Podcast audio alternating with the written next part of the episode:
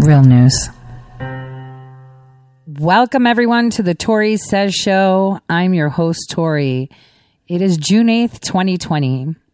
And what we are seeing is what I warned in May we will be seeing a lot of confusion, a lot of things that don't make sense.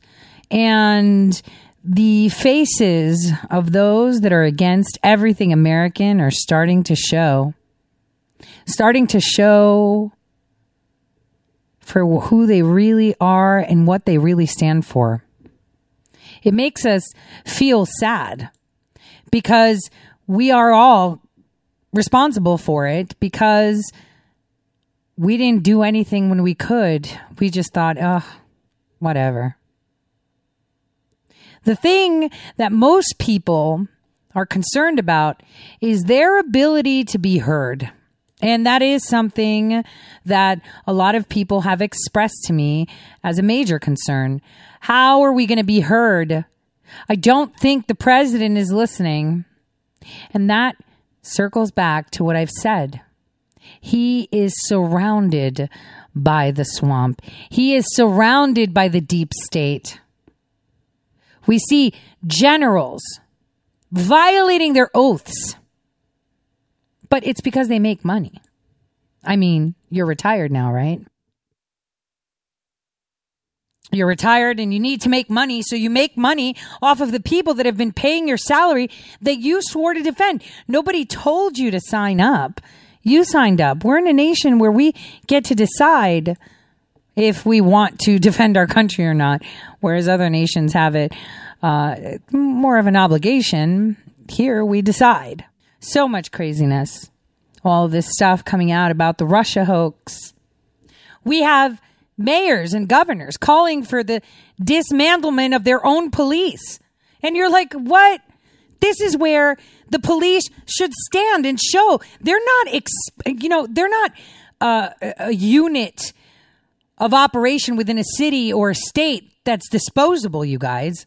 I mean, seriously, if I was a New York PD commissioner, I'd switch all 911 calls to head over to de Blasio's cell phone and City Hall and say, sorry, man, you don't need us, right? See ya. I spoke with some police in my area. One of them took the, well, I took an oath and I'm not going And I was like, that's not the point, dude. Don't get on your righteous horse. This is a time where you put your foot down and say, I've been underpaid all this time. We have high turnover of cops.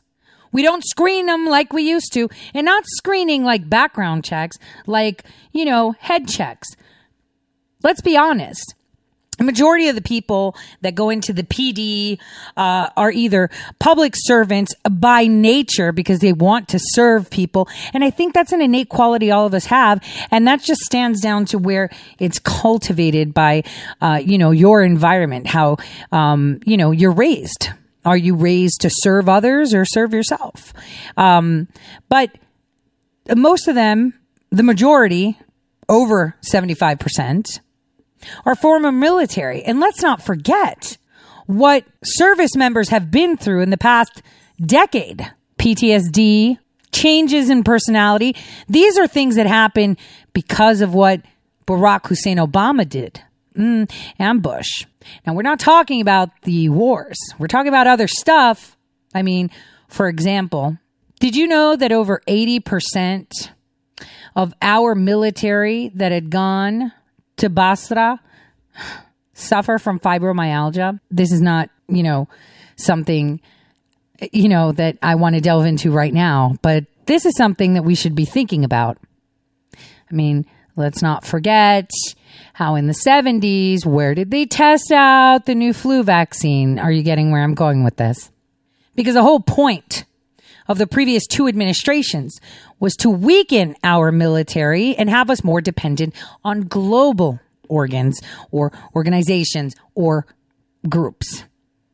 And this is why the one thing that we should do is pull out of all these international groups. I mean, the president pulled us out of the International Criminal Court. We're not going to have them come into our house and tell us what's right and what's wrong, especially when the head of your board, you know, committed genocide in his own nation. We don't need the WHO. They released the virus. I don't care what anybody says. Yes, it was genetically modified. Yes, it was stuff that China was doing in the level four lab. We're doing the same thing in our labs. So let's just stop saying, oh, you're doing it. We're doing it too. Okay. Bio warfare. Next step. Next step warfare that we've tested on our own people, but that's a topic for another conversation. So these international organizations are constantly in there. I mean, I, I you know, we've forfeited, we had forfeited our military and depended on others who really don't have militaries, but whatever. Because they wanted to create this global coalition of people just standing together as a unified humanity or human race, which isn't the case because it's not like they're all run by them, but okay, digress again. We have so much going on and it's so confusing for everyone. Where do I sit? Do I pay attention to the fact that Hillary Clinton lost her case and she's going to be testifying? Great. What about Rod Rosenstein's rubbish? These people, why aren't they in jail? Why is the media lying? Why do we have domestic terrorism? How do we have people sitting in Congress and in the Senate advocating to dismantle our police? How are governors that are under siege, that are being set on fire, also advocating for the dismantlement of their police force and defunding them. And the police just sit there. Well, that's because, and here's where the shocker comes in. And I demonstrated it with one example when there are many, and that story is coming. But it is people within the police departments that aid these organizations of domestic terror this is not something lightly to be taken. It's not like a light topic, right?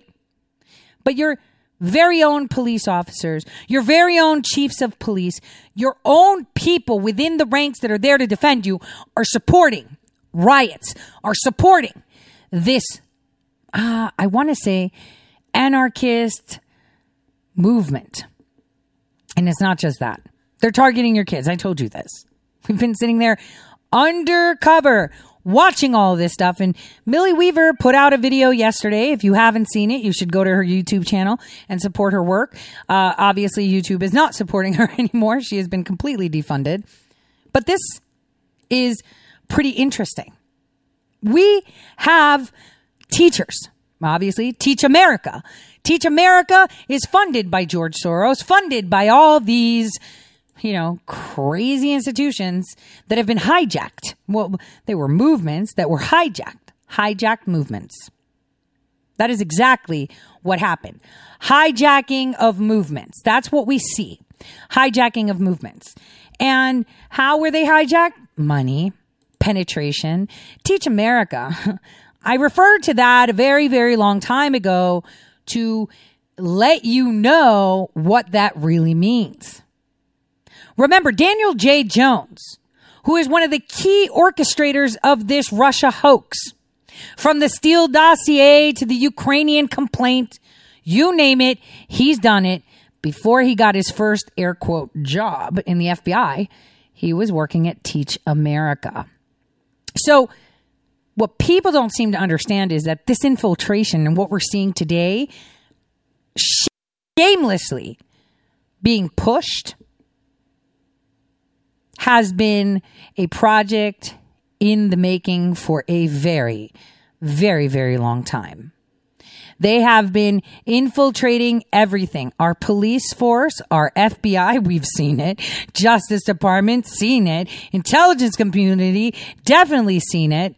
And, you know, and even our children being groomed to hate authority, being groomed to hate anyone else. And these are the people screaming that segregation is a problem, yet they create breakout rooms for those that are black, those that are persons of color that are not black, white people, and everybody else. I kid you. Oh, LGBTQ. Because apparently that's a race too. This is the insanity that we're going for. I'm just going to play the first minute and a half of Millie's video. The breakout must, of riot. You must listen and watch this video. The next one's going to be much more fun too. The breakout of riots in Minneapolis, Minnesota was a powder keg long in the making.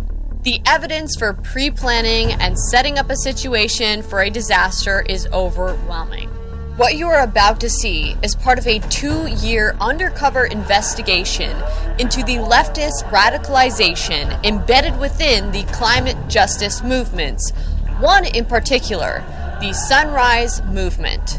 These like escalations, these actions can be really, really dangerous. Uprisings, including including actions like burning buildings, um, are legitimate and powerful forms of resistance. So last night, when that police station went up in flames, me and my girlfriend, we, we poured shots. We were happy. This moment in history is a coin toss between freedom and fascism.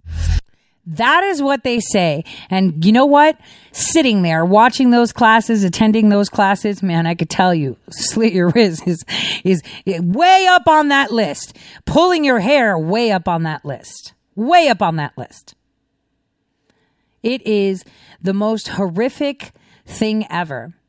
And we have people in the House and the Senate claiming that this is the only way forward and this is what we must do. They have infiltrated us beyond belief. You cannot imagine how hard of an infiltration this is. It is horrible.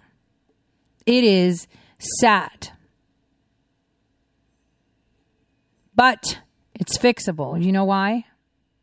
Because we're not silent anymore. We're speaking and we have to rise above the cloak of silence. We have to keep pushing and pushing message after message. Don't do those trains. Don't do those trains. Those trains are complete obfuscation. They, they clog the network. That is operation gridlock. Do not say, oh, retweet me this or, oh, I need this. No. Make your voice heard.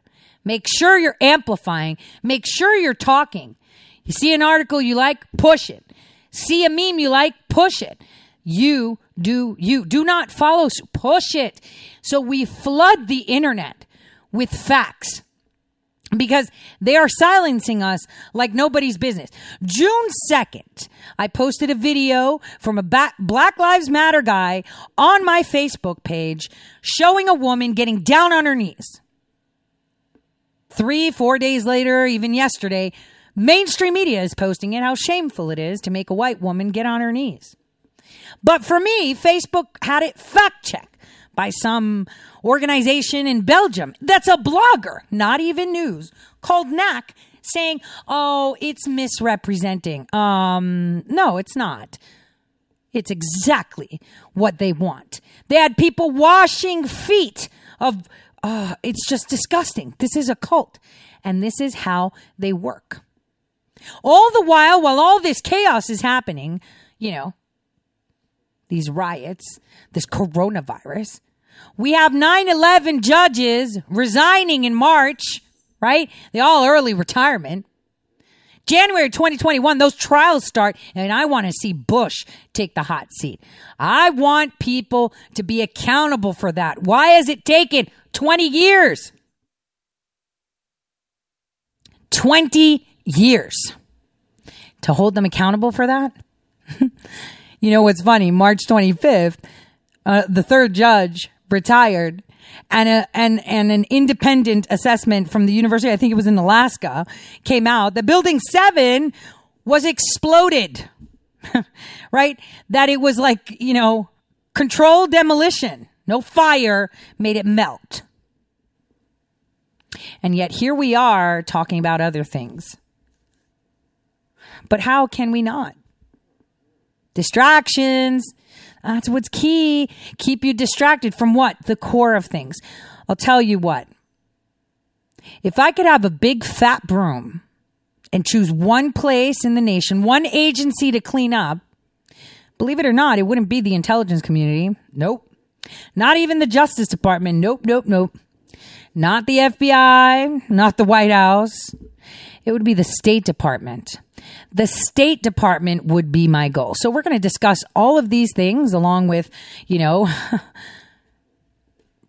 other issues that may arise um, throughout this show today. And so grab yourself a cup of coffee if you're driving. Pay attention to the road. I'll try not to say anything sensationalist, but where should we start today? I think we should start with the current events before I take you back in time so you can see just how the future is going to be coming out with it. Because while we're distracted with all of these, none of us are paying attention to what's going on. The reality of things. The reality that our nation is on life support and we have one man in the office who I believe most recently hired someone new. Who is it within your office that you brought in from someone else thinking they're a good guy? They just screwed you. So how is it and what are we missing? Take a listen to this snake and what he had to say. Virtue, bah, I want to say he wants his seat. He wants not to go to jail. And that was Rod Rosenstein testifying in front of Lindsey Graham this past week. Joining me right now is the Senator, Senator Lindsey Graham, Chairman of the Senate Judiciary Committee. And Senator, it's always a pleasure to see you. Thanks so much for joining us. That was your question on whether or Thank not you. Andrew McCabe lied to Rosenstein. Do you see Rosenstein breaking away from Andrew McCabe? What's your reaction to what took place last week? I was pretty stunned. So Rosenstein said, I signed the warrant, but I did not know anything about the underlying documentation being altered, and I did not know that the central document to get the warrant, the Steele dossier, had been disavowed in January. Because if anybody signs this warrant application knowing that the Russian subsource disavowed the reliability of the Steele dossier and that the Department of State lawyer altered the email, if they knew that, they would be going to jail themselves. So I'll call McCabe. I find it hard to believe that McCabe and Comey did not know that the Russian subsource told the FBI in January, oh, by the way, the document you're using to get a warrant against Carter Page, the Steele dossier, is a bunch of hearsay, bar talk, and garbage. That's why they will eventually be called before the committee. So let me just bring you this statement from Andrew McCabe after your hearing, Senator, because McCabe is firing back. He says this Mr. Rosenstein's claims to have been misled by me or anybody from the FBI regarding our concerns about President Trump and the campaign's interactions with Russia are completely false. Mr. Rosenstein approved of and suggested ways to enhance our investigation of the president. Further, I personally briefed Mr. Rosenstein on Jim Comey's memos describing his interactions with the president. Somebody's lying here. Are you going to call Andrew McCabe to testify in front of your committee? Uh, just as sure as the sun uh, rises and sets, I will. And here's what I would say to Mr. McCabe. In the uh, warrant application by the FBI and Department of Justice to the FISA court, you said that the Russian subsource was truthful and cooperative. Uh, Inspector General Horowitz found a memo about the interview with the Russian subsource, saying that the Russian subsource disavowed all the information in the dossier, that it wasn't reliable, that it was bar talk, it was hearsay, it shouldn't be used to get a warrant. Uh, so at the end of the day, the FISA court rebuked the Department of Justice and the FBI, and I want to call every person who signed that warrant and have them account for what they knew and when they knew it. We're not going to let the system blame some low level uh, intel analyst or case agent for defrauding the court. I believe it goes up to the very top, and I'm going to get to the bottom of it, and that means Sally Yates and Rosenstein and McCabe and Comey are all going to come before the committee, and they're going to be asked, What did you know and when did you know it? Do you think we're going to see jail time here? I mean, they can't all say I didn't know it, right? well, you see, that's the point of uh, uh, Senator Hawley was very frustrated. He, he, looked at Rosenstein and says, "Well, if it's not your fault, who is it?" He says, "I'm accountable, and I'm not to blame." Jail time would would lie with anybody who had knowledge that the Russian dossier, the subsource, disavowed the Steele dossier. Remember, McCabe and Horowitz said, the IG, that if you didn't have the Russian dossier, you wouldn't get a warrant because they tried to get the warrant on an occasion before. It was turned down. It was McCabe said, There's a document in New York you might want to use against Carter Page. It was the Steele dossier. They never tried to verify it. They used it all the way through June of 2017. But the problem is in January 2017, the Russian subsource appeared uh, for three days before FBI agents and said this is a bunch of garbage. So uh, we're going to find out what happened, and I'm not going to let these people blame some low level agent or intel analyst unless that's the truth, and I don't think it is the truth. So what you're saying is if they knew in January of 2017 that the dossier was garbage and the guy from Russia who brought them the dossier to Christopher Steele also disavowed of the dossier and yet they still used it to continue right. getting uh, re re warrants, re-upped warrants for Carter Page, then that was fraud yeah. and that you, you think that could mean jail time if you can prove that right. they knew it and they used it anyway? Absolutely. And well, Durham's looking at this. What did Horowitz tell us? He found a memo in the file where the intel analyst who interviewed the subsource said that subsource denied the details in the dossier, that he didn't provide all this. He doesn't know where some of it came from, and a lot of it was just hearsay, bar talk, not accurate. So you'd have to believe that one of the most important investigations in the history of the FBI, a sitting president, that the system was denied information about a three day interview where the subsource disavowed the primary document. I find that hard to believe, but that's what we're going to be looking at. And again, yeah. if the case agent, intel agent told higher, higher ups that this whole case is falling apart and they kept going forward, then they're in trouble with the law. Yeah. Senator, are you going to interview those case agents that actually spoke with the subsource uh, uh from, from the Russian dossier? You're going to interview the FBI agents, those four individuals, these low level individuals you're saying who may or may the, not. I, yeah. I've made a request to interview the case agent and the intel analyst, and there were two other people who interviewed the subsource for three days in January, again in March, and again in May, and they're denying me the ability to do that. I'm going to keep working the system. Attorney General Barr has been the most transparent Attorney General in my lifetime. Uh, Grenell released a lot of information, but why did they run yeah. all these stop signs? The question is did the case agent and the intel agent refuse to tell the system about exculpatory information? Does the fault lie with two or three people, or was it a system out of control? Here's what I think. Every time there was a stop sign for Carter Page or Flynn, the system moved forward because the people at the top did yeah. not want to stop. When General Flynn, mm-hmm. uh, when in January the 4th, the FBI wanted to clear General Flynn because there was no there there regarding him Russian working with the Russians. That's when the right. January 5th meeting occurred. Stop. Let's stop one second. Didn't Lindsey Graham have a copy of the dossier in October of 2016? Yes, he did. He and his buddy Reid had it. So why is he saying all these things? What skin is he trying to save? It was the seventh floor that wanted to continue to look at General Flynn, not the actual agents in the field. Yep. Well, we all want accountability, and we are certainly grateful. The audience is grateful to you, Senator, for starting up those. Here- no one is grateful to him because he started this whole thing up too. He and McCain. And this is why you can see from his body language, he's closing his eyes, he's focusing on reading things. It is all a show. Please grab your popcorn while you tweet, Facebook, Instagram, Snapchat, YouTube, everything. Talk to your neighbors in the elevator, on the street, on the bus, on the train. Let them see the light.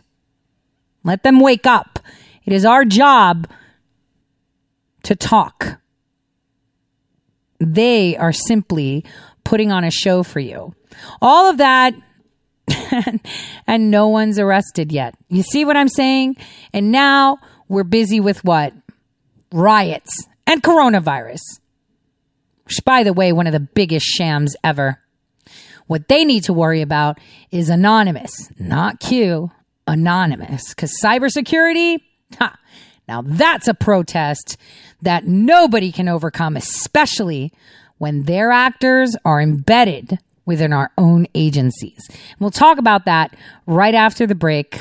And we're going to get into a few more things in regards to the threats that we will be seeing coming to fruition soon. But it all ends Labor Day.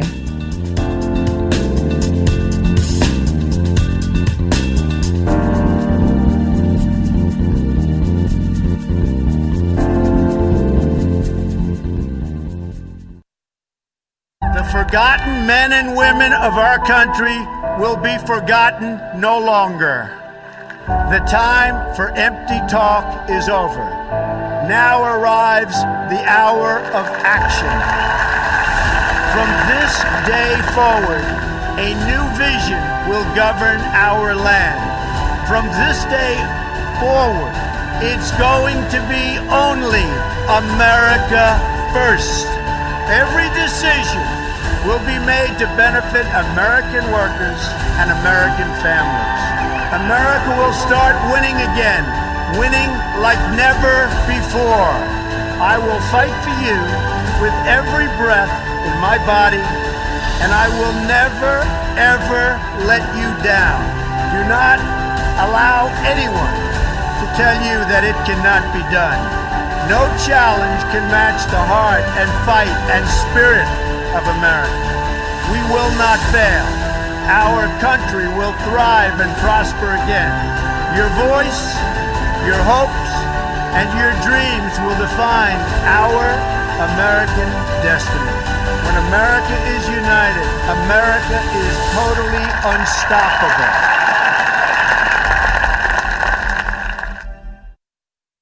After nearly four years, my family's nightmare is finally over. We couldn't have survived this without the love and support of the millions of patriots around the world. Thank you from the bottom of our heart. Hi, I'm Laura Loomer, and I'm running for Congress in Florida's 21st Congressional District. Wouldn't it be horrible if we lived in a nation where journalists were silenced just because they confronted the political and media elite? You might think that could never happen in America, but it did. And to me. For confronting people like Hillary Clinton on her corruption and Ilhan Omar for her ties to radical Islamic terror groups, I have been banned on pretty much every single social media platform. And if that doesn't sound extreme enough, I'm also banned on Uber and Lyft. I know, I cannot understand that last one either. When this all happened to me, I contacted the media and members of Congress. I asked them for help. I kept calling, I kept emailing, but I never received a reply. And that's when it hit me. I'm a well known journalist who has the phone numbers of the most powerful people in politics and media, yet I couldn't get any assistance. What on earth would the average American do if the same thing happened to them? I realized then that if I wanted to see change, that I would need to run for office. The American people deserve representation that listens to and acts on their concerns. So here I am, running for Congress in Florida's 21st Congressional District, because the American people deserve a voice and a representative who, like President Trump, will keep the promises they make and speak up loudly and clearly for that silent majority.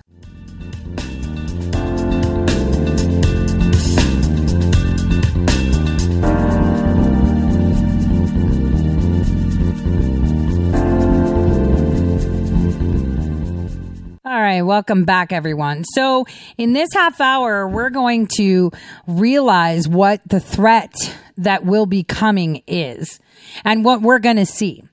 Aside from the fact that we're going to have a recycling of this coronavirus because they're really trying to hold on to that. They like people in the house. They like people being broke. They like people not being able to work. They love the economy being crushed, but it's just not going to make the cut.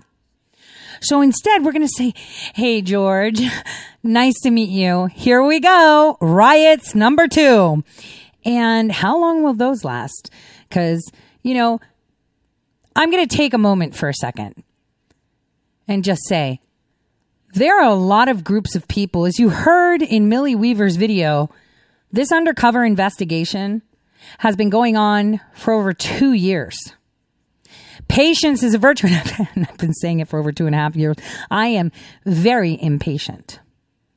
But one thing people need to know is that there are a lot of people working, and I stand by it. When people find out what Q is, they're going to be upset. Because for some reason, they have some fantasy of who, what, when, and where, and what. It's not. It's not. That is not the case. And all the communications are there are they're not for any average person.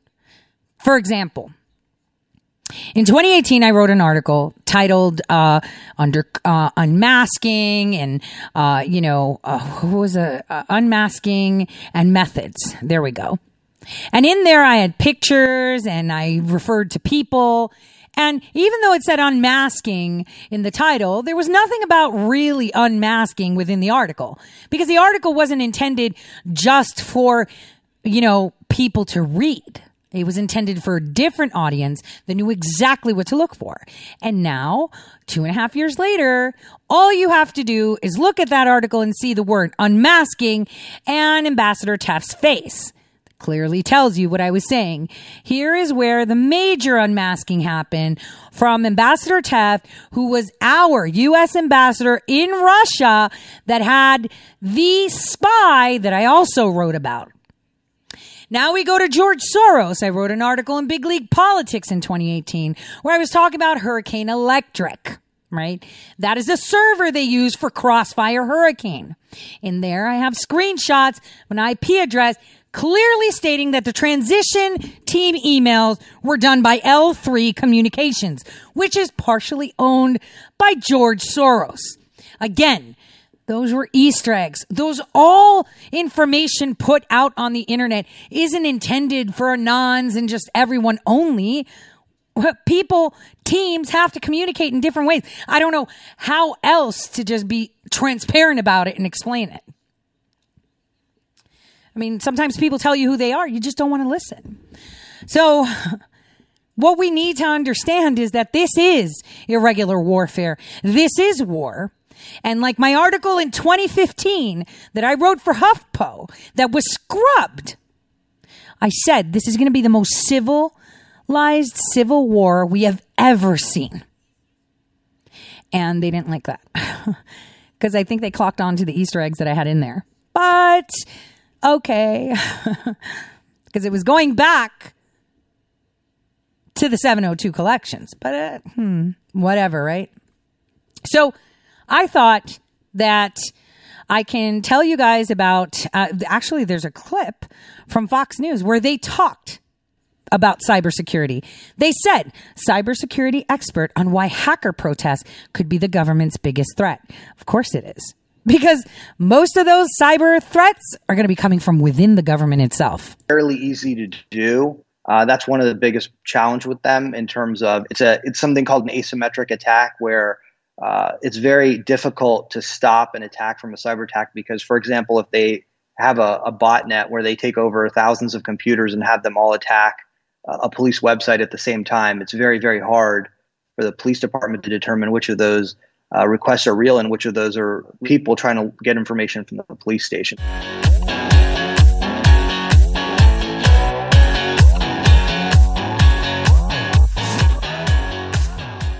I'm Marty Puranik, and I'm CEO of Atlantic.net, a cloud hosting provider based in Florida.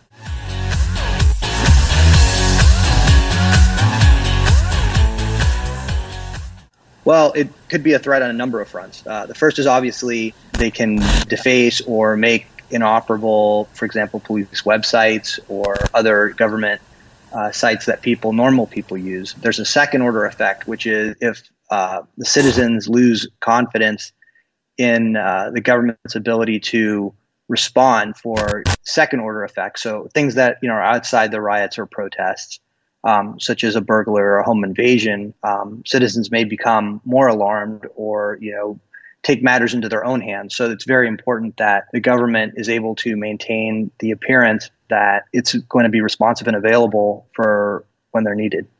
Um, so I think it's something that they are looking to do and it's something that everybody needs to be aware of.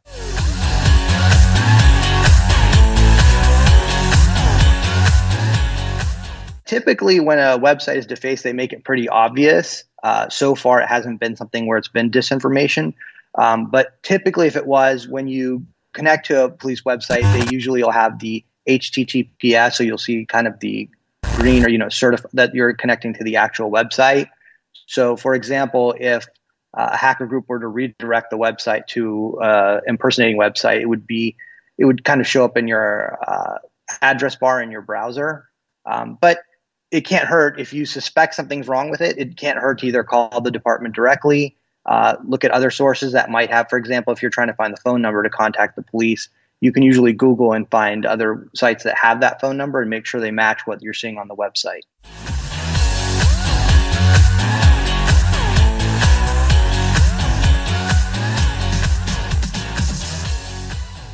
Yeah, I mean, there's definitely an uptick in terms of bots and troll activity where you see the same tweets being sent out by multiple handles.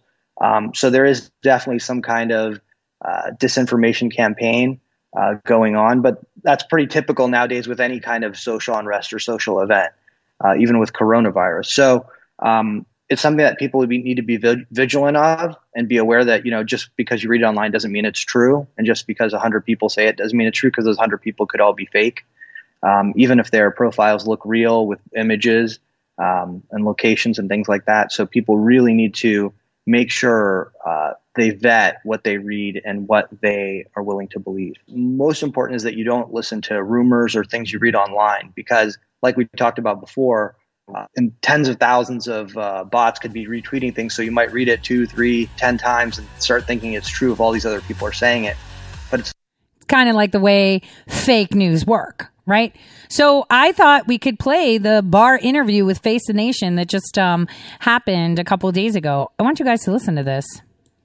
Thank you for making time for us. Good to be here. Thank you, Margaret. Um, a senior administration official told our CBS's David Martin uh, that in a meeting at the White House on Monday morning, uh, the president demanded that 10,000 active duty troops be ordered into American streets. Is that accurate? No, that's completely false. That's completely false. Uh, Sunday night. The president did not demand that? No, he did not demand that. What happened? Uh, I came over on, on Monday morning for a meeting. The night before had been the most violent day, as one of the police officials told us, the D.C. police. It was the most violent day in Washington in 30 years, something that the media has not done a very good job of covering. Uh, and there had been a, a riot right along uh, Lafayette uh, Park. I was called over and asked if I would coordinate federal civil agencies and that the Defense Department would provide whatever support I needed or we needed uh, to protect federal property, federal, at the White House, federal personnel. Uh, the decision was made to have at the ready and on hand in the vicinity some regular troops. But everyone agreed that the use of regular troops is a last resort, uh, and that as long as matters can be controlled with other resources, they should be. I felt and the Secretary of Defense felt we had adequate resources and wouldn't need to use federal troops. But in case we did, we wanted them nearby. There was never, the, uh, the President never asked or suggested that we needed to deploy regular troops at that point. It's been done from time to time in our history. We try to avoid it, uh, and I'm happy that we were able to avoid it on this occasion. So there were active duty troops put on standby. They were not deployed. The 82nd Airborne was put on standby, some but not sent into the streets. Some 82nd uh, Airborne Military Police were brought into the area, but they were not brought into D.C. Right. So, what part, I just want to make sure that we're precise here, what part of that conversation, as it's been relayed uh, to CBS and to other news organizations, is false? Did the president not demand active duty troops? Did well, w- your question to me just a moment ago was did he demand them on the streets? Did he demand them in D.C.? No, we had them on standby in case they were needed. Right, which they were put on standby. They were not deployed. Right. So in our reporting, um, we were also told that you, the Defense Secretary Mark Esper, and General Milley all opposed the idea of actually deploying these active duty troops onto the streets. Is that accurate? I think our position was common, uh, which was that they should only de- be deployed if, as a last resort, uh, and that we didn't think we would need them. Every, I think everyone was on the same page. Do you think that the president has the authority to unilaterally send in active duty troops if the governors oppose it? Oh, absolutely. The, under the uh, Anti Insurrection Act, uh, the, the, the president can use regular troops uh, to suppress rioting. The Confederate, the Confederacy in our country opposed the use of federal troops to restore order and suppress an insurrection. So, the federal government sometimes doesn't listen to governors and circumstances. the last time that this has happened was the LA riots in 1992 when the governor of California asked for active duty troops. That's You're right. saying your understanding and the law as you interpret it and would support is that the president has the ability to put active duty troops on American streets even if governors object? It's happened numerous times, and the answer to that is yes. You would support that? Well, it depends on the circumstances. I was involved in the LA riots and the Rodney King matter. We tried to use uh, non military forces. I sent 2,000 federal law enforcement officers out there in one day, uh, but it was overwhelming, uh, and the National Guard couldn't handle it. And uh, Governor uh, Pete Wilson uh, asked for federal troops. And he asked for it, though. Yes. That's a key distinction. Or he, he approved the use of federal troops, but those troops were on standby as well. Because I think a number of people would be surprised to hear, and it's been reported that you opposed sending in active duty troops on principle. You're saying you would support it. As a last resort. What is the last resort? To restore law and order in, in, uh, in a situation that is out of control and where life and property is endangered. And that's been done since the earliest days of the Republic. General Washington, the president, led the army into the field to suppress rebellion in uh, uh, an insurrection in Pennsylvania in the very first term of his administration. So it's been done periodically. Uh, when I was AG last time, we did it twice. We did it in the Virgin Islands. The governor opposed us at that point, but there was a complete breakdown of law and order. Lives were in danger, and we sent in 82nd Airborne Military Police along with U.S. Marshals and FBI agents. And then subsequently, uh, we did it in uh, California. I would also point out it was done during the civil rights era Mhm. in places like Selma, Alabama, and other places to integrate schools. The governors stood in the doorway. The governors did not approve the use of federal troops to enforce civil rights in the South. So, in this Monday meeting with the president, when the defense secretary, who has now publicly said that he opposed using the Insurrection Act, you said what to the president? I don't think uh, the Secretary of Defense said he opposed it. I think he said uh, that it was a last resort and he didn't think it was necessary. I think we all agree that it's a last resort, but it's ultimately the President's decision. The, the reporting is completely false on this. Do you believe there is systemic racism in law enforcement? I think there's racism in the United States still, but I don't think that the uh, law enforcement system is systemically racist. I understand the, the distrust, however, of the African American community given the history in this country. Uh, I think we have to recognize that for most of our history, our institutions were explicitly racist. They denied equal rights to African Americans Where are they now? first under slavery, then under Jim Crow.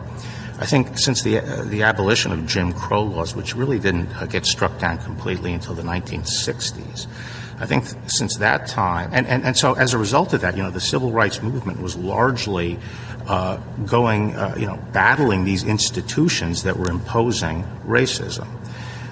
Since uh, the 1960s, I think we've been in a phase of reforming our institutions and making sure that they're in sync with our laws and aren't fighting a rearguard action to impose inequities. And you think that's working? I think I think the reform is a difficult task, but I think it is working and progress has been made. I think one of the best examples is the military. The military used to be explicitly racist institution, and now I think it's in the vanguard uh, of, of bringing the races together and providing equal opportunity.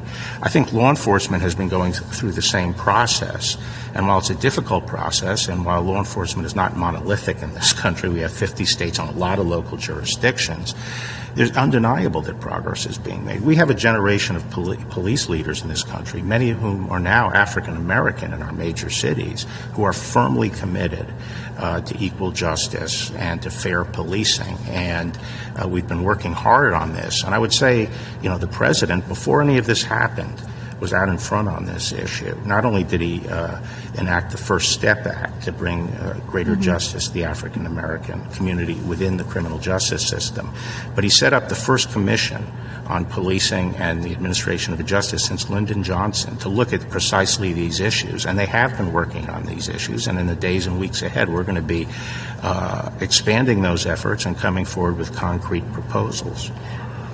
I take your point that it's not a monolithic system, but the Justice Department is the backstop for a lot of these local governments.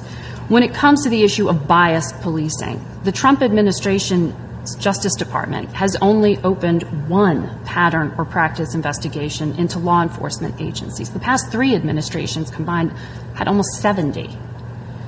Why hasn't this issue been a bigger priority? Well, people, if you're skeptical that progress has been made, then you have to wonder what was the results of those 70 consent decrees and pattern and practice investigations. Either progress is being made or it isn't. And from our experience, and greater academic research is showing this to be true. Did you hear that? He said, okay, so you're saying the past administration had 70, right? Well, if you're asking why I haven't opened many of them, think. So you're you saying those 70 didn't do anything? Or are you saying because if those 70 actually did something, then there's no need for more now, right? So this is how you boomerang their words. This is how you fix their narratives. Uh, he should have just done it a little bit more layman, though. Uh, that that you can actually get more focused change and more real change by working uh, in more collaboration with the police. I saw that uh, Mayor Emanuel. Uh, Rahm Emanuel said, you know, recently that investigations should be done with police, not to police, to have any real effect. Uh, and we've been doing that. We, we, we are working with police departments to address use of force policies, you know, personnel policies, standards and practices, and we, and we feel that we can make good progress that way without the collateral effects that some of these consent decrees have. There's been a recent study that's been talked about from Harvard that indicates that some of these, uh, the, the, collateral consequences of these have been to, to make the police pull back and actually lead to more death, more murders, more crime. So we have to be prudent in how we approach this. But you're saying you don't use this tool that you have because you don't think it's an effective no, we, one? No, Or because you think the problem's being solved No, I'm just saying that just because we don't use that particular tool in every instance doesn't mean that we're not doing something about it. Actually, I think what's happened in the past is that politicians can check the box by slapping a consent decree on a department. We're not interested in gestures. We're interested in getting real results and working with police chiefs uh, and, and, and, and public safety directors and mayors who really do want to change the system. But we've never taken this off the table. We, we, we have that power. We will use that power. Uh, we just say that you know you have to be selective in how you apply it. Do you think there should be some tweaking of the rules, reduced immunity to go after some of the bad cops? I don't think you need to reduce immunity uh, to, to go after the bad cops because that would result certainly in, in police pulling back. It's, you know, policing is the toughest job in the country, and I and I frankly think that we have generally, uh, the vast overwhelming majority of police are good people. They're c- uh, civic minded people who believe in serving the public. They do so bravely, they do so righteously. But and the bad cops? I, th- I, think that there are instances of bad cops, and I think we have to be careful about automatically assuming that the actions of an individual necessarily mean that their organization is rotten.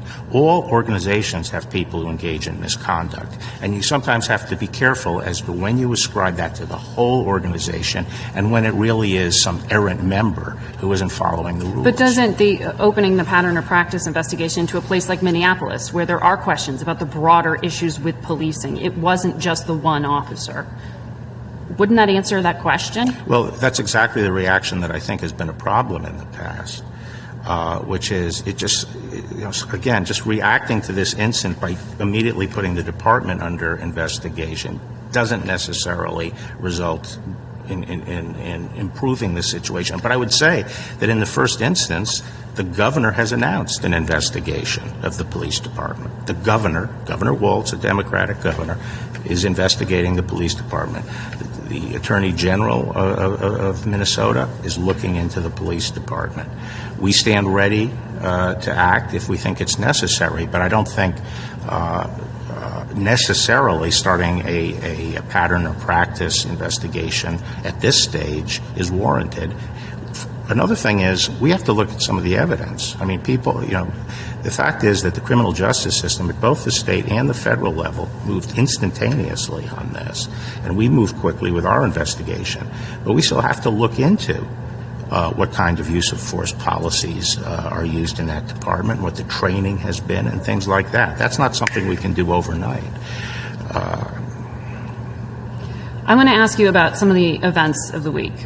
Okay, here's where it gets good, and we're going to continue this after the break. But let's just listen to the beginning of this. Um, on Monday, Lafayette Park was cleared of protesters. You've spoken about this. Uh, the federal agents who were there report up to you. Did you think it was appropriate for them to use smoke bombs, tear gas, pepper balls, projectiles at what appeared to be peaceful protesters?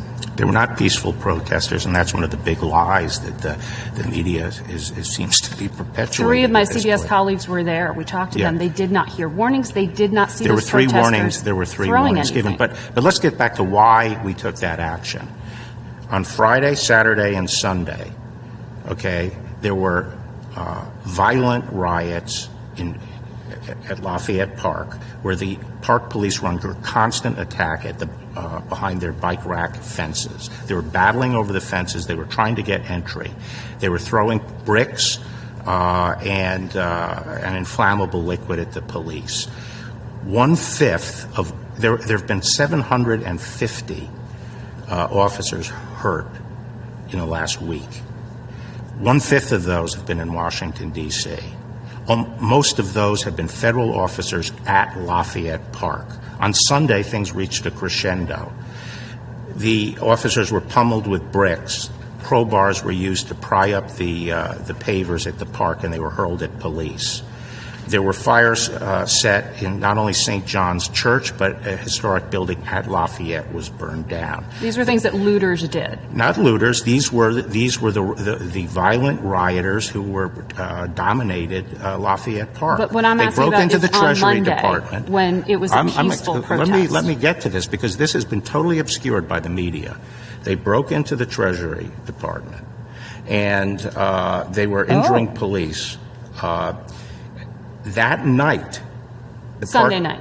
Sunday night, the park police prepared a plan.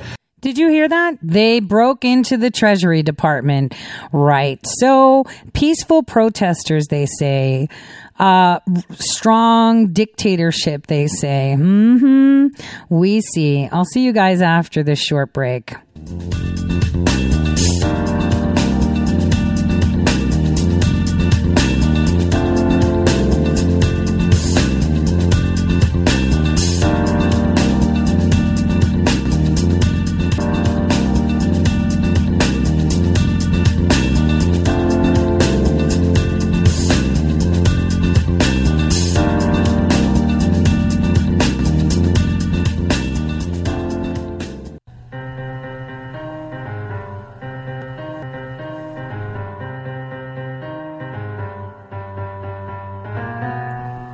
Real news. All right, welcome back, everyone, to the Tori Says Show. I want to start this hour with just telling you what you're going to hear toward the end of this hour is something that all of us felt, all of us know, but couldn't really put our finger on it. So you have to wonder when you hear um, people in leadership positions speak you have to wonder how much of it is double speak. That's all I have to say for what we're going to be hearing now. Um, and I, I, don't want to say position just AG Barr, right? Because we're listening to AG Barr talking about the systemic racism in our prisons. You heard him about corrections and how President Trump is correcting them. But let's not forget, he is the one that orchestrated and crafted the legislation of such as Attorney General for Bush. He helped Hillary Clinton fill up the prisons he helped create that super predator thing. Now, redemption is always something that I look forward to. But never ever do I take it very, I want to say I, I won't take it lightly. We have to be very, very careful going forward how we um, digest, analyze, and accept information. Uh, I just saw a tweet go out um, from Chris Berg.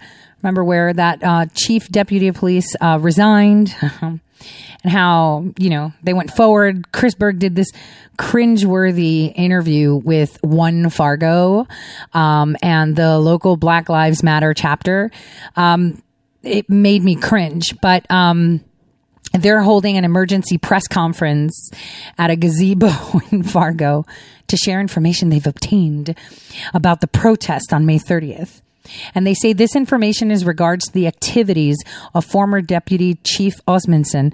Do you remember where I told you that they're having white liberals, the crazy ones, the Karens, because those are the white liberals, the Karens, how they are telling them to go shave their head and do things. Now, we all know that Black Lives Matter was something created from people that felt oppressed, that were still in communities like Flint, Michigan, where, you know, they were treated like uh, citizens of a lesser God. I mean, their own, their own elected officials flipped the switch to give them crappy water. I mean, they didn't care. I get it. But they've been hijacked by the groups that I'm going to introduce you to that you may not know exist, and you will hear who established them. But before we get there, since we're going to talk about this, let's listen to what William Barr, our Attorney General, has to say. To clear H Street and put a, a larger perimeter around the White House so they could build a more permanent fence on Lafayette. This is something you approved on Sunday night. No. The park police, on their own, on, on Sunday night determined this was the proper approach. When I came in Monday, it was clear. Is she arguing that we shouldn't protect the White House? We should just torch it, right? We should just get rid of everything we have in this nation to appease people. So we shouldn't create a better barrier, right? They took over, you know, they broke into the treasury but we should just let them run into the White House like the mayor said. Okay, okay, I see where you're at. Clear to me that we did have to increase the perimeter on that side of Lafayette Park and push it out one block. That decision was made by me in the morning. It was communicated to all the police agencies, including the Metropolitan Police, at 2 p.m. that day. The, the effort was to move the perimeter one block and it had to be done when we had enough people in place to achieve that. And that decision, as I say, was communicated to the police at 2 p.m.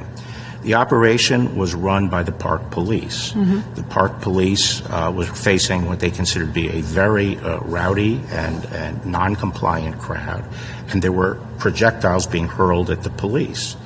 And at that point, it was not to respond. On Monday, you're saying there were projectiles. On Monday, yes, they were. As I'm saying, three of my colleagues were there. Yeah. They did not see projectiles being thrown. I was there. When I was happened. there. They were thrown. I saw them thrown. And you believe that what the park police did using tear gas and projectiles was appropriate? Here, here's what the media is missing.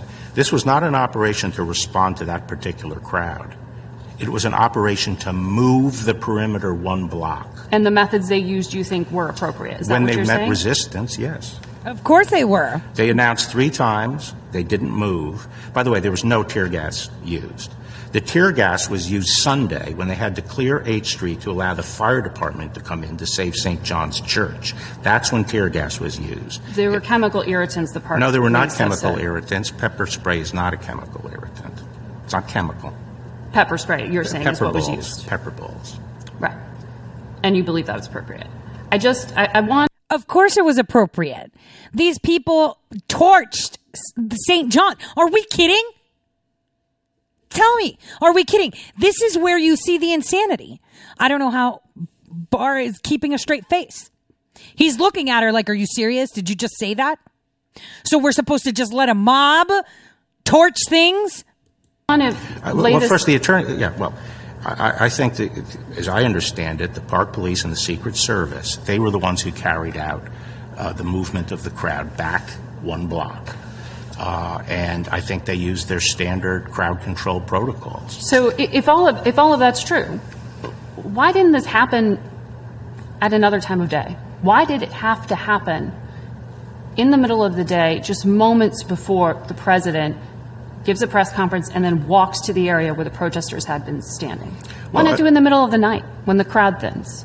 Move the perimeter. Well, in, in the middle in the middle of the night, uh, the, the night before, which was Sunday, the law enforcement contingent was spent. They had lost 60 officers. In fact, in order to make the movement the next day, they had to bring in Virginia police departments to supplement the units that were there. We had to build up enough people to control the situation and move it out. We were trying to do it as quickly as possible. After 2 o'clock, I heard that there was one point at which there were 300 protesters and, and the line could be more easily moved, but we didn't have the, the trained crowd control people in place to do it. Uh, and officers have to sleep. So on Sunday, it was a period where we were bringing in the required elements to do this uh, and to back it up and to make sure if things got out of hand, we had adequate people there to deal with it. So as soon as the uh, elements were in place, it was done. The uh, it was it was handled by the park police officer, Mhm. the tactical commander, and it was carried out as soon as they felt they could. What, what you're describing is just a confluence of events and coincidental timing.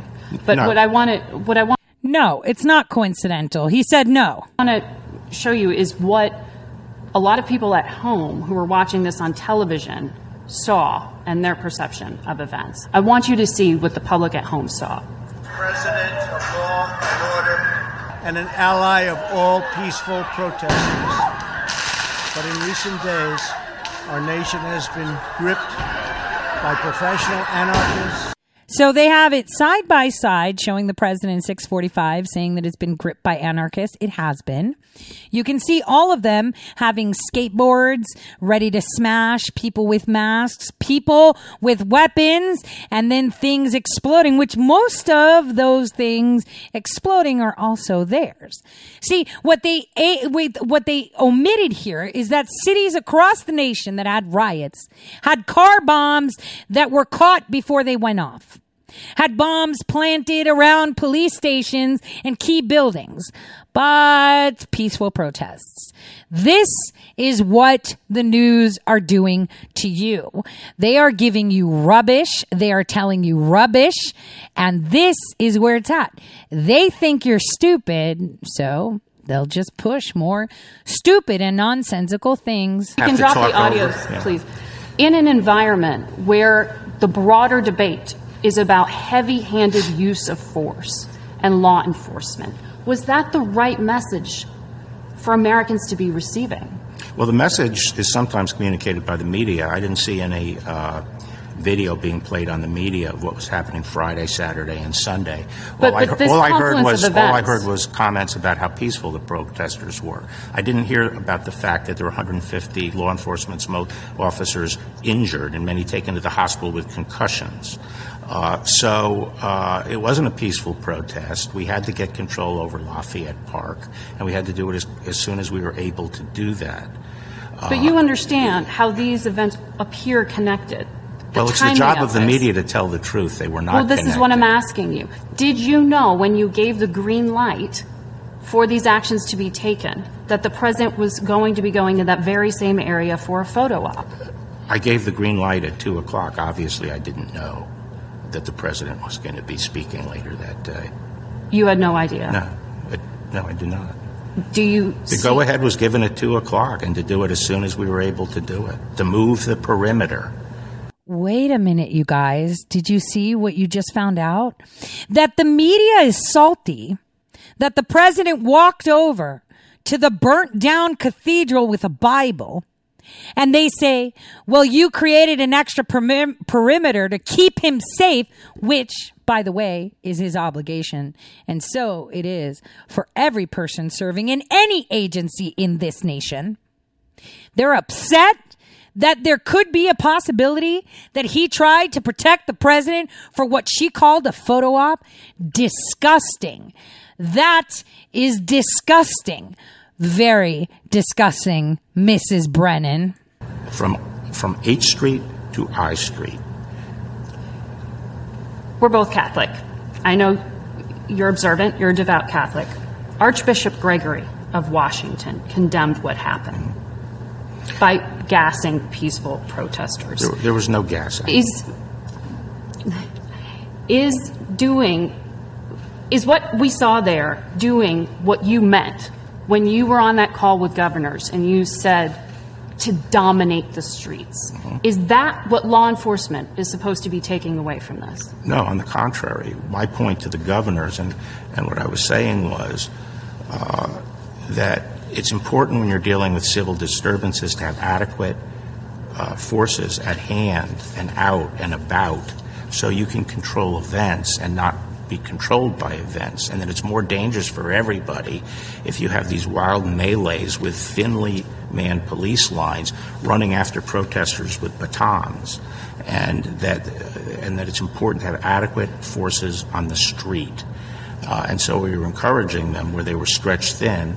Uh, to, to, call out National Guard if necessary to restore order. That's what I was talking about.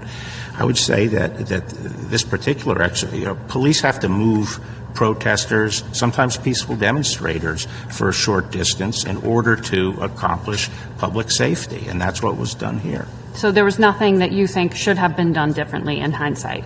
Well, you know, I, I, haven't studied the, the events retrospectively in detail, but I think in general, you had the, the qualified law enforcement officials uh, with uh, shields, warning, and moving uh, a line uh, slowly uh, they had mounted officers moving slowly, directing people to move. And most people complied. There was a small group that hung back and wrestled with the police officers, trying to tear their shields from them. In one case, struggling to get one of the police officers' guns. And those people were subdued. All right. All right. What a whitewash of an interview. Barr should have been a little bit stronger on that. I would have been super hard on that. But it's okay. He did all right you know, that's, that's, that's where it is. And we have the news media telling us how the president is straggling behind in regards to, uh, you know, his polls because, you know, remember 98% Hillary is going to win. Uh, you know, we have all that. But now uh, what I want people to listen to is how Jeff Bezos was very, very upset at a customer after receiving a scathing, you know, email from them saying, how dare you fund Black Lives Matter? And, you know, I told you who Jeff Bezos is. I mean, someone's going to have to take the place of Soros, right? I told you an angry customer on blast. The Amazon CEO sharing an email criticizing his support for the Black Lives Matter movement. Bezos taking a screenshot of the email and then posted it on Instagram. The customer writing in part, I was placing an order with your company when I discovered your statement of support for Black Lives Matter. I cancel my order, and I know for a fact I won't be the only one. Bezos addressing the man directly, saying he was the quote kind of customer customer I'm happy to lose. Lee, your reaction to how this fits into kind of the corporate response of the unrest and the protests that we've seen across the country following George Floyd's death. Yeah, we're seeing an unprecedented response um, by companies in support of Black Lives Matter in this moment. Uh, this is a real tipping point, I think, in race relations. I think this is a real tipping point for companies uh, really doubling down and committing to diversity and inclusion. And all of this is a symbolic moment for, for, for companies to express that.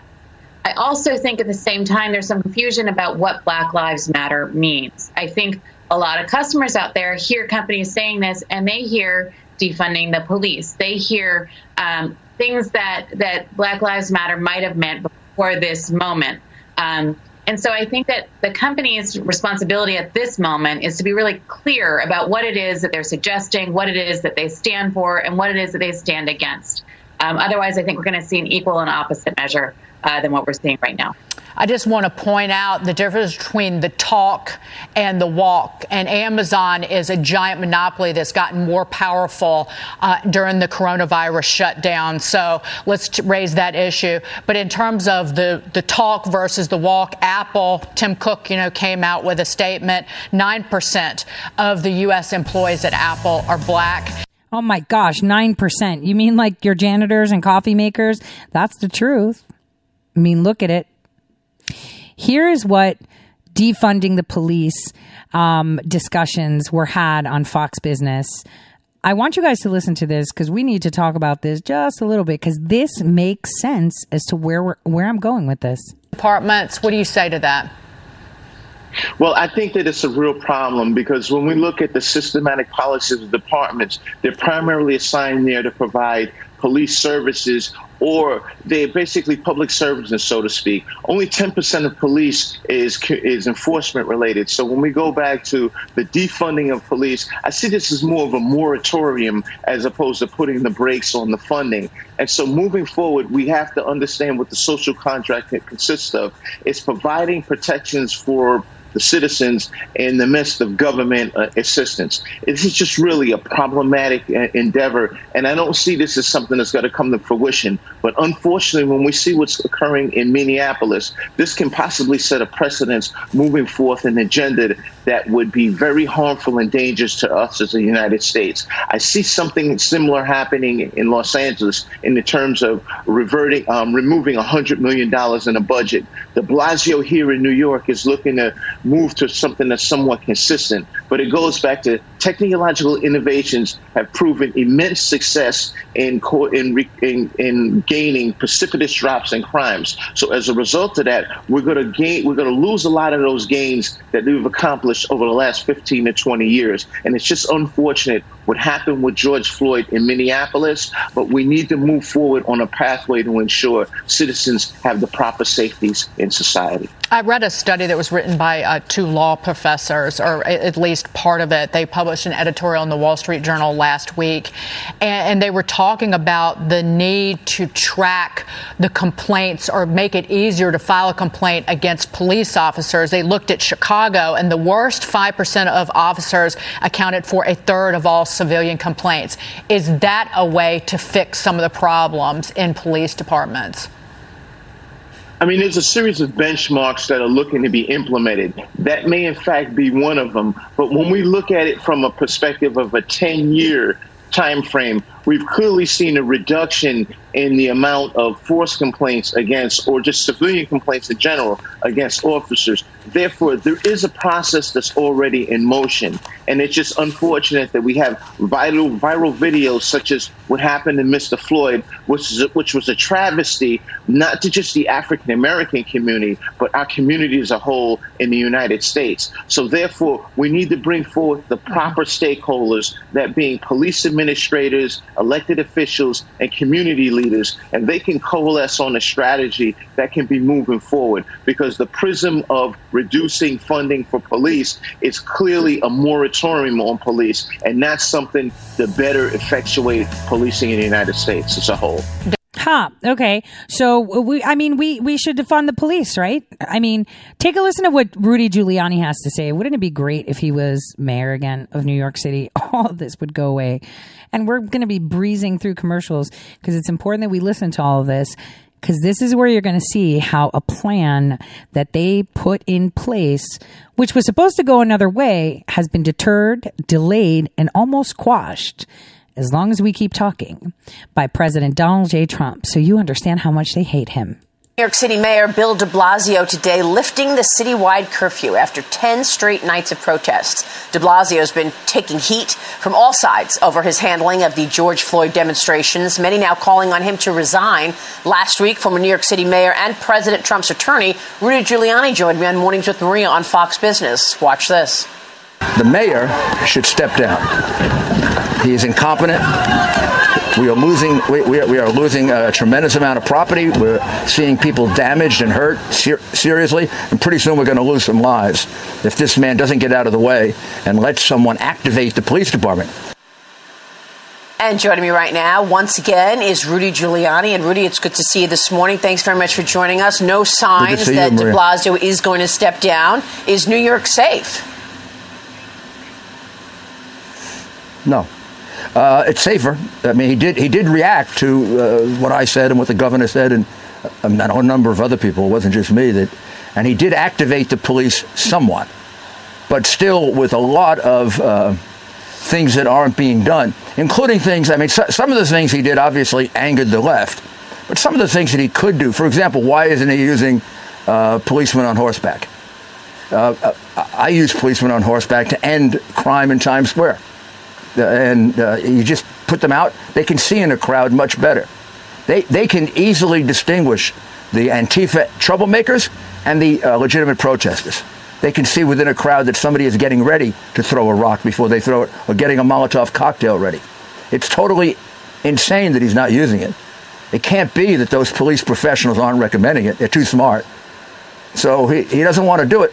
And I understand he doesn't want to do it because he's afraid he's going to get in trouble with the animal people. So, I mean, that's the Well- kind of well, guy we got sitting in City Hall.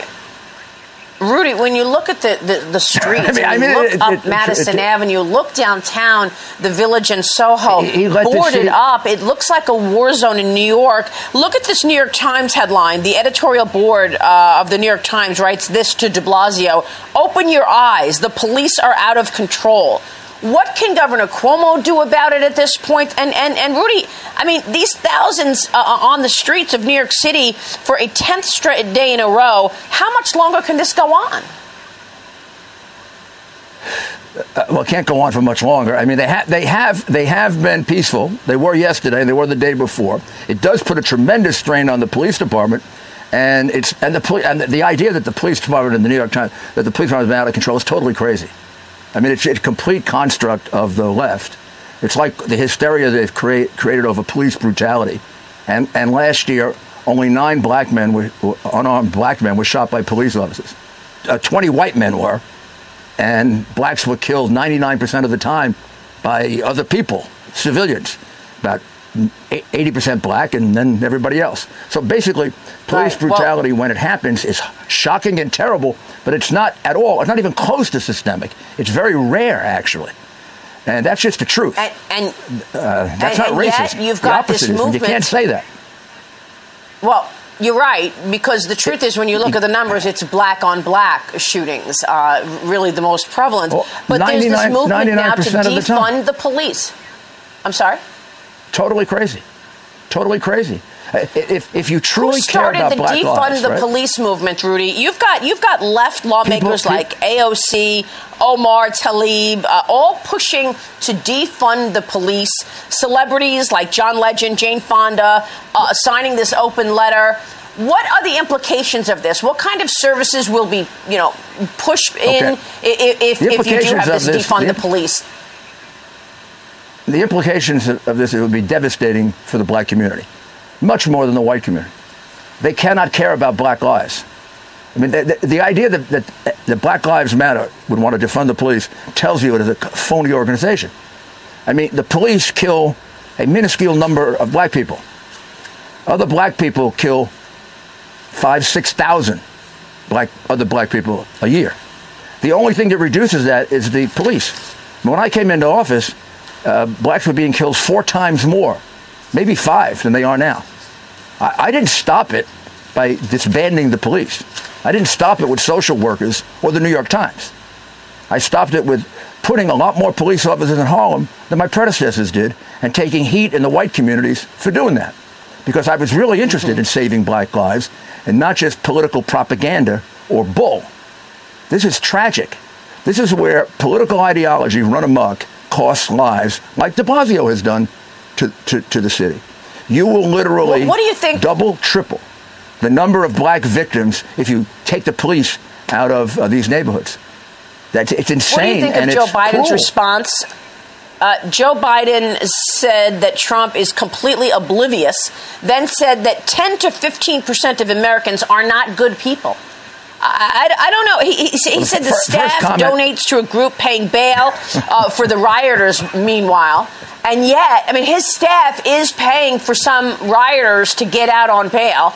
Uh, and then he said that 10 to 15 percent of Americans are not good people. What do you think he meant by that?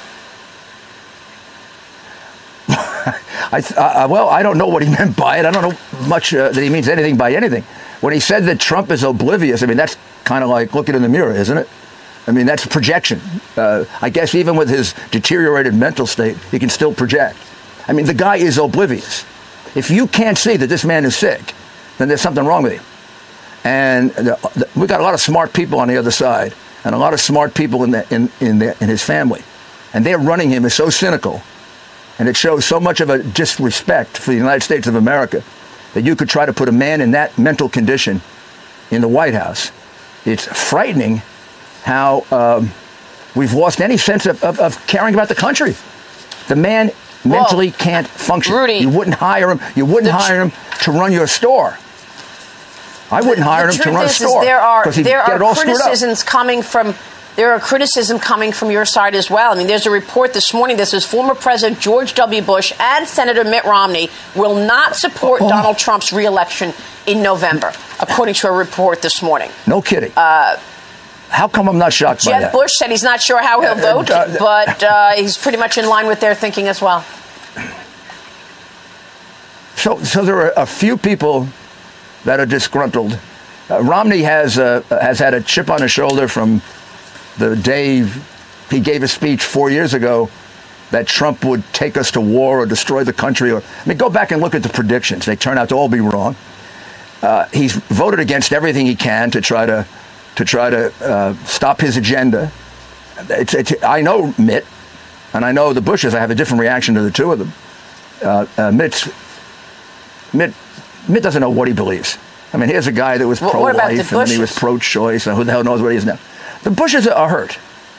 They're in, internally hurt. And I, my view is get over it. I mean, the reality is this country is bigger than your personal anger at Trump because he, you know, he took, took off after Jeb and he ruined him. He absolutely ruined him. Uh, but you don't have to let him ruin you if you just get up and start making rational decisions now. But there's a personal anger. There's a personal anger that's affecting their decisions. And I'm very disappointed in them because the difference between Trump and, and Biden is so palpable for anyone who has Republican values. If what you really believed in all your life, as you, as you ran on, is low taxes, an emphasis on law and order, a, um, a strong foreign policy, maybe not exactly yours, but certainly a strong one, and not all this crazy anarchist views that all around Biden, and, and they're going to support a man who's mentally incompetent. No, they're going to support a man who helped establish what I'm going to introduce to you. So what we're going to listen to is a short clip of Camerota. Remember Alisyn Camerota with my old account? she she didn't like what I put out on her uh, with my personal Twitter account that I had, and uh, then she like took out her Twitter. Remember? Take a listen to this conversation. have a, have a state action against our police department, which gives us legal mechanisms in the very short term. You know, there's lessons from all over the country, all over the world that we're looking to um, to take immediate steps while we work toward building the systems that we would need to imagine that that future. Do you understand that the word dismantle or police free also makes some people nervous? For instance, what if in the middle of the night my home is broken into? Who do I call? Yes, I mean, I, I hear that loud and clear from a lot of my neighbors. And I know, and, and myself too, and I know that that comes from a place of privilege because for those of us for whom the system is working, I think we need to step back and imagine what it would feel like to already live in that reality where calling the police may mean more harm is done. What? More harm is done. So, I guess this circles back to what I said last week. We need the police to go on strike and forward all those phone calls to the governors and mayors calling out for this. Take a listen to Tim Walz of Minneapolis. There's so, there's so many emotions. It's just the senselessness of it. We understand the rage at what happened uh, to George Floyd. We understand the desire to change, but then to see the peripheral damage that was done to the very community that's hurting. And uh, I think for me, it was about the people on the ground and these legislators and the folks who are elected. These are the folks who are on the ground, standing next to business owners when their business was burning, calling us up and telling us what can we do. And uh, we got to figure out. I mean, I understand there was a lot of things going on, but society's held together. When you call 911, you want the police or the fire department to Yeah. show up to support you, not to uh, not to cause problems for. you. Well, that's something that happened in Minnesota. Remember, guys? Remember in Minneapolis where the Somali Muslim was upset at the Australian white woman calling because she was scared and he just shot her. You know, she called for help and he shot her. But, you know, there were no protests on that. None that he said, well, she's white. Who cares? Nope, nope. We just continue on like nothing mattered. All these other black lives, white lives, pink lives, red lives, polka dot lives that go every single day, right? because we do have bad eggs everywhere. I mean, look, top seats in the FBI, super bad eggs. But let's circle to what we hear today. Listen to who is talking. I'm going to take you back into time. So you can talk amongst yourselves this evening with your friends and family and understand just how well planned this is. Like we said, patience is a virtue, and a lot of us out there are using any means necessary to make uh, this information come to the surface, no matter what platforms are used and how. So take a listen to this. This is going to shock you. Joe Biden was there, by the way, too. Me to quote a pop song, like putting out fire with gasoline. It feeds antagonism and resentment and fosters the extremist uh, tentacular uh, spread. To truly combat violent uh, extremism, we must embody its opposite, principled inclusion. We need real clarity about the truth of what has happened, coupled with a determined openness to the benefits and trust that accrue when governments truly serve their people and civil society is given its rightful voice. We must ensure economic justice, political and social power sharing, a deep and broad process that embraces the diversity of our societies and the rights of every individual. And this is where you come in. Uh, what are strong cities? Uh, they need not be wealthy or abuzz with digital tech. What they must do is inspire the great and resilient bonds of community via the provision of the basic services that underpin a life of dignity and the recognition that each individual is able and entitled to contribute to public life. Now, before we continue, I'm going to tell you which one of these are these resilient cities.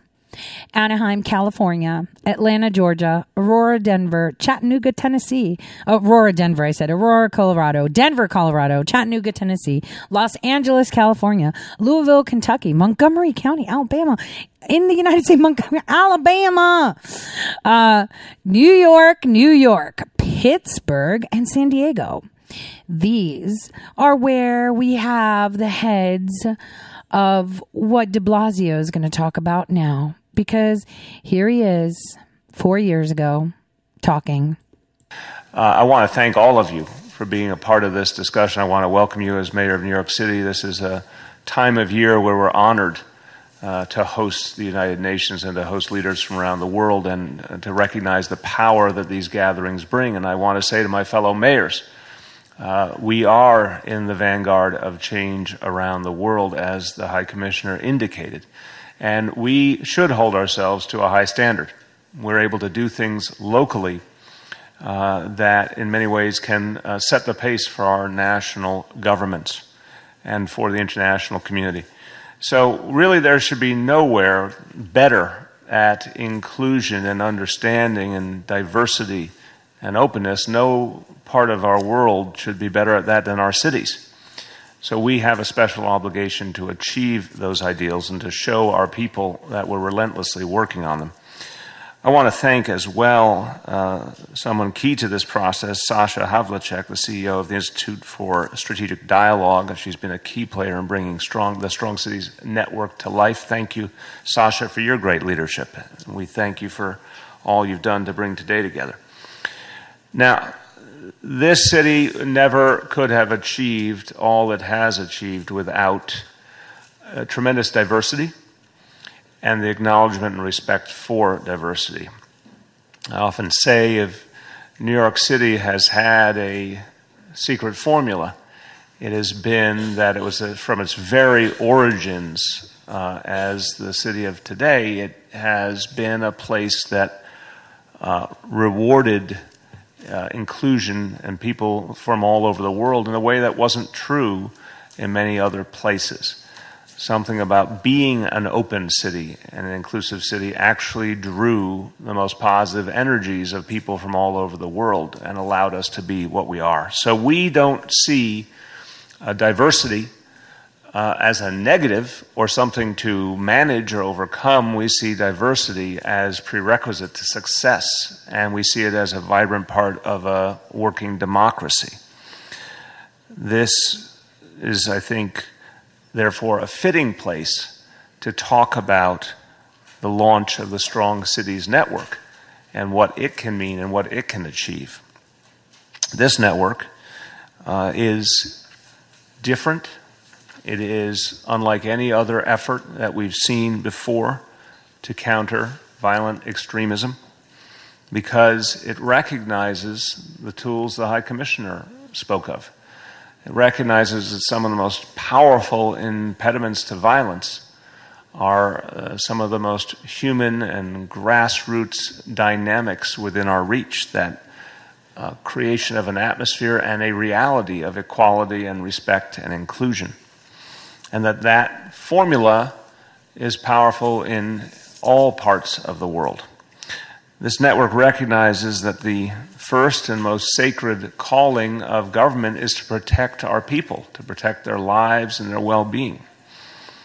But that to do that, we have to redouble our focus on those things that uh, ennoble us the most our respect for human rights, our respect for civil liberties, and our focus on learning from that which works, not from uh, broad ideas that are not put into practice, but from trying things on the ground at the grassroots and learning together what actually works and what moves hearts and minds and what brings people closer together.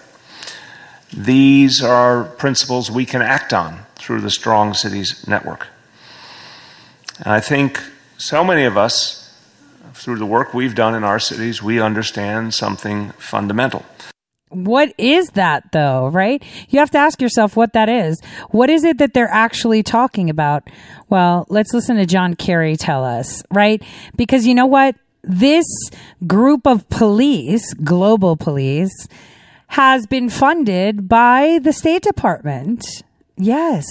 So this global network of mayors and policymakers and practitioners was actually seed funded by the US State Department under Barack Hussein Obama. And it's, and if you actually look at those nations and cities that are part of it, it'll blow your mind. So let's listen to Secretary Kerry, corrupt Secretary Kerry, talk about it. Thanks for your great work, yours your team everybody involved in this effort, all of our partners across the State Department and other federal agencies. and uh, thank you very much for organizing this workshop. Uh, and thank you all for coming. Uh, some of you from quite far away, and we really appreciate uh, the fact that you're here as our partners uh, from around the world uh, in order to tackle an issue that obviously affects everybody in the world today, one way or the other. And everybody has a role to play in countering violent extremism. Uh, the fact is that uh, the battle against violent extremism does not begin on some distant battlefield, uh, but it's in our own neighborhoods and in classrooms and workplaces and houses of worship uh, and homes. And we've learned that lesson in bitter ways. We've learned it pretty realistically. Uh, there are many, many countries, ours included, that have young people, by and large, almost always, who have been seduced into believing that somehow uh, life is better blowing people up uh, and living according to the dictates of someone else rather than the choices that you yourself make. And what people learn very quickly when they get sucked into one of these enterprises is how deprived and stark and horrendous life itself can be. We know this because we know people who are survivors who've escaped. And regrettably, too many people uh, are executed summarily when their captors, mental captors, physical captors, uh, learn that they are in fact disaffected and perhaps contemplating escape.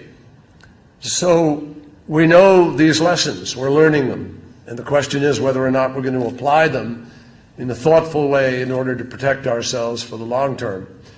Uh, Windsor, Canada, uh, learned this very much in a firsthand way. Last year, two of their native sons, both in their 20s, uh, had gone to Syria in order to join the terrorists of Daesh. And when Windsor learned this, the citizens of that community were upset. Uh, but they were also determined that they weren't just going to be upset, they were going to do something about it. They were going to try to prevent that kind of tragedy from happening yet again. And as a leader of the Windsor Islamic Association said, these two individuals think the best option is to go overseas and fight. They're not seeing any other option that is viable. Think about that.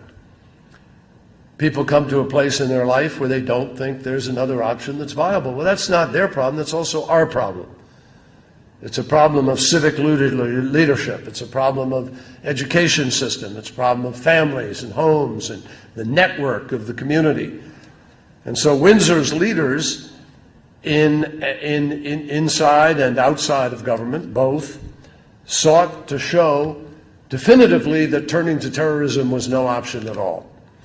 Religious organizations, schools, nonprofits, volunteers, organized basketball, something as simple as giving people something to do, getting people together, realizing that there was more life outside of their head and outside of their connection on the internet or wherever it was that they began to be radicalized.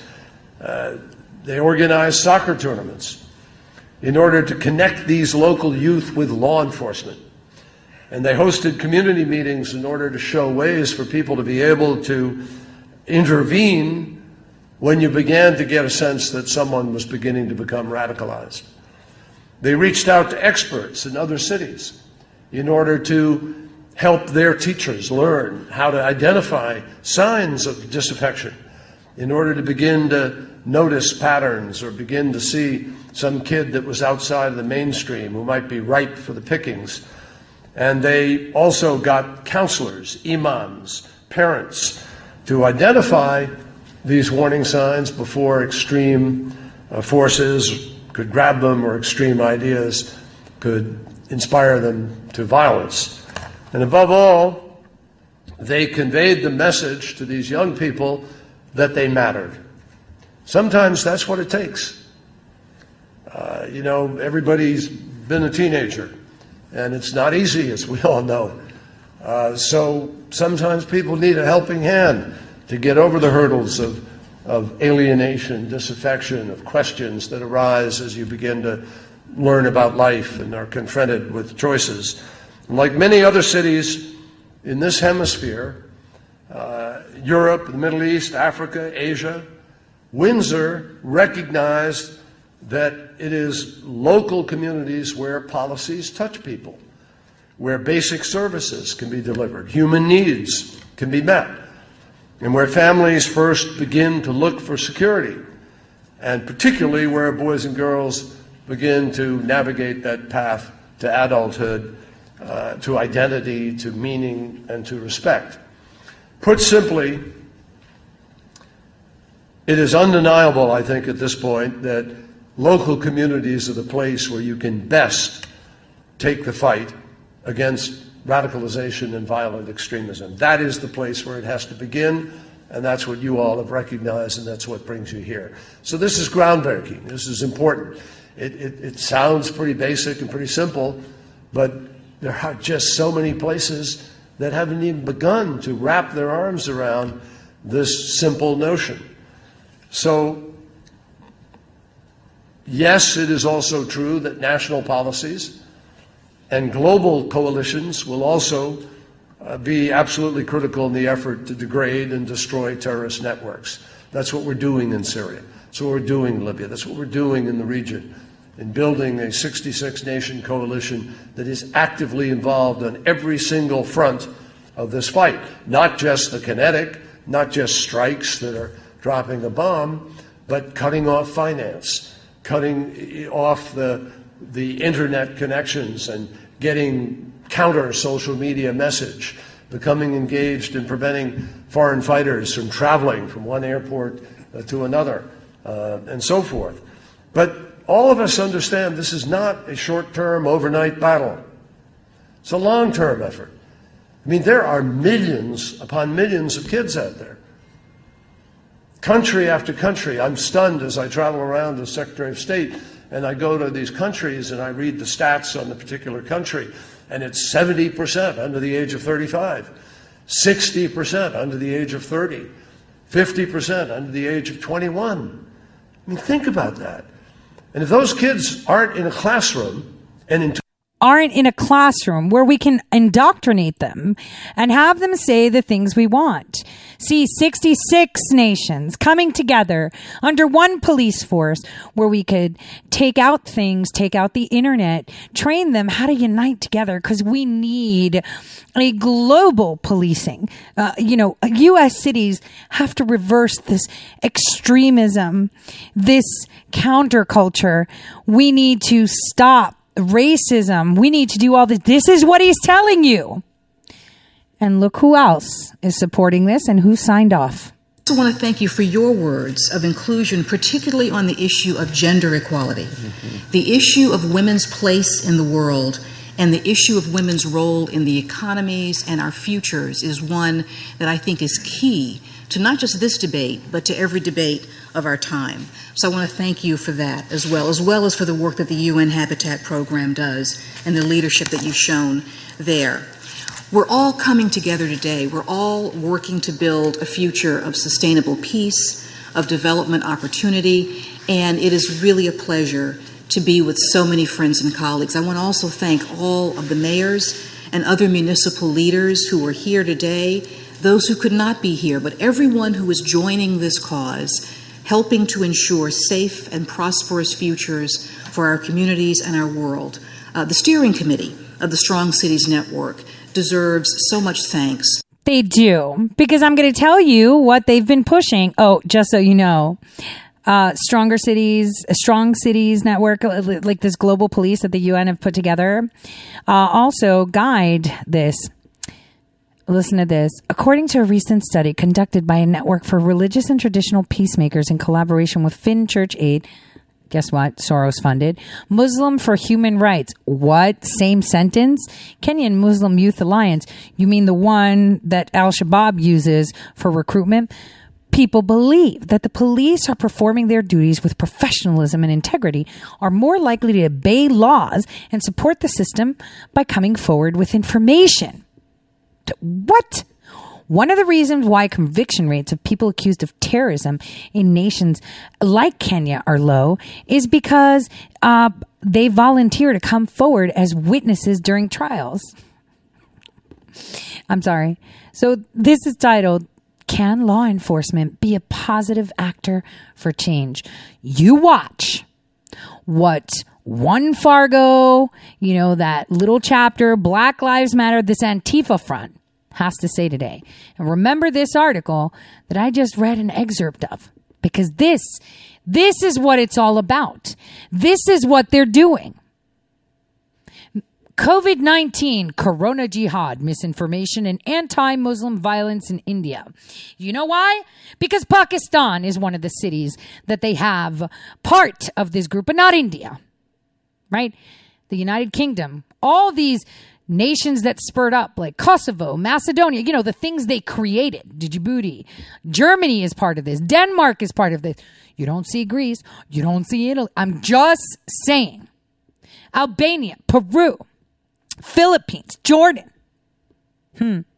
The Hague, lots of Northern Macedonia. I mean, that was the diffusion right there. There's no such thing as Macedonia, but whatever. They have their own summits.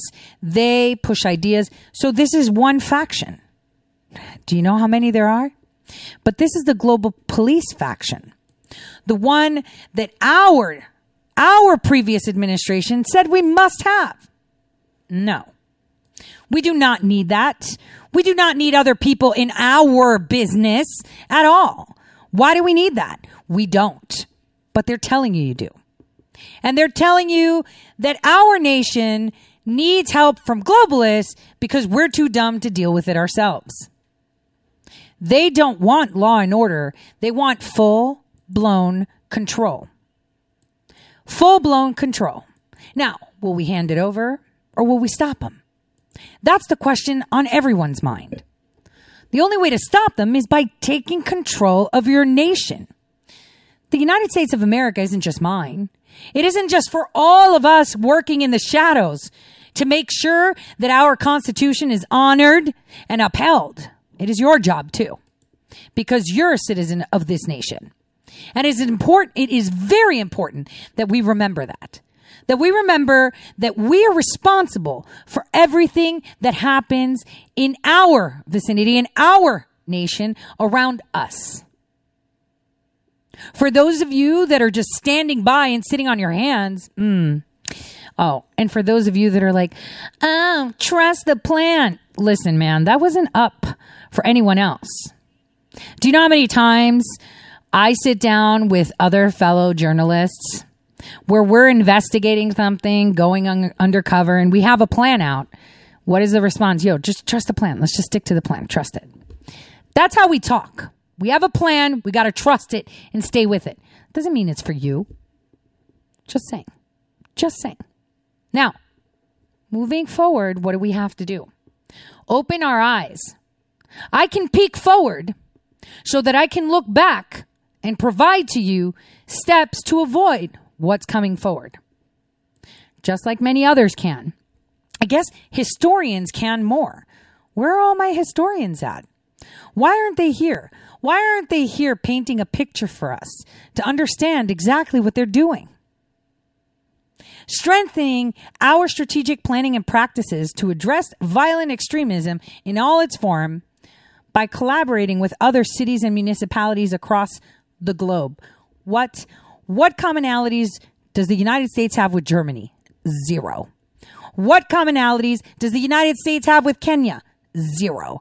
So why are we collaborating so they could tell us how to deal with racism? Ah. Because the UN needs it. This is the problem. Let's get a broom and let's get going on the State Department. Because every person in there that was put in there to help clean it up was pushed out. And tomorrow, it'll be a little bit exciting. Just letting you know that.